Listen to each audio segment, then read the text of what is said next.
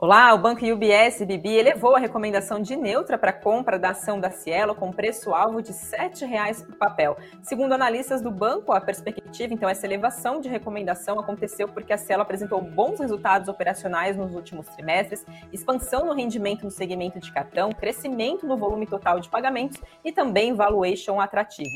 Eles disseram ainda que a recente queda de 30% nos papéis da empresa, ali de meados de outubro até agora, se forem combinados com boas perspectivas de crescimento, oferece um ponto de entrada atraente para a ação da Cielo. E o BS aumentou ainda sua projeção de lucro em 40% para a Cielo, tanto para esse ano quanto para o ano que vem. Então, na expectativa do banco agora, a perspectiva é que a Cielo encerre 2022 com um lucro líquido de 1 bilhão 670 milhões de reais e o ano de 2023 com um lucro líquido de 1 bilhão e 900 milhões de reais. Repercutindo então essa elevação de recomendação, o papel de Cielo hoje liderava as altas do Ibovespa mais cedo, logo na abertura do pregão, chegou a subir quase 6% e por volta do meio-dia avançava 3,45%.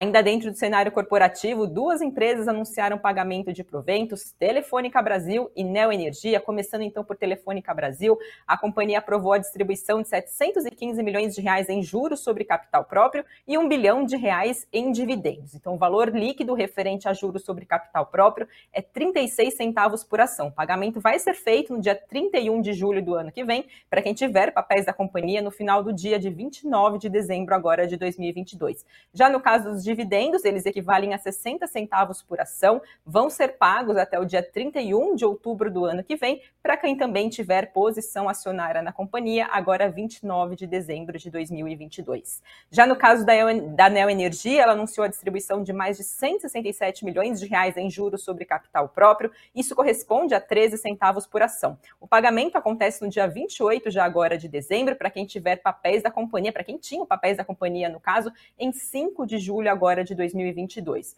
O conselho da companhia também aprovou o pagamento de mais de 642 milhões de reais em dividendos, isso corresponde a 52 centavos por ação, paga merece agora no dia 28 de dezembro de 2022 para quem tinha papel da companhia ao final do dia 25 de abril agora desse ano.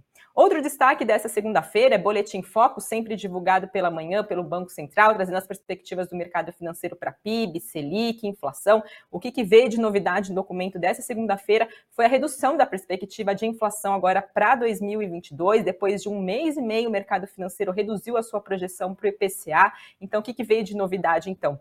A perspectiva agora do mercado, que a inflação encerra em 5,79% esse ano. Na semana passada, a perspectiva estava em 5,92%.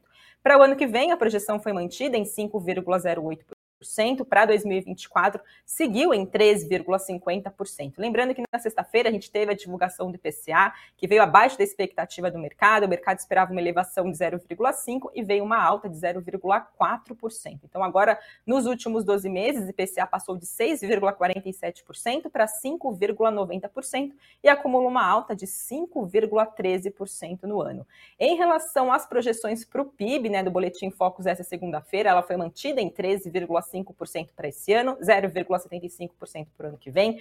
Para a Selic, perspectiva também mantida em 11,75% para 2023, perdão, 8,5% em 2024 e 8% em 2025. Para o câmbio, perspectiva seguiu ainda em R$ 5,25 para esse ano, também para o ano que vem, e para 2024 teve uma leve alta de R$ 5,23 para R$ 5,24.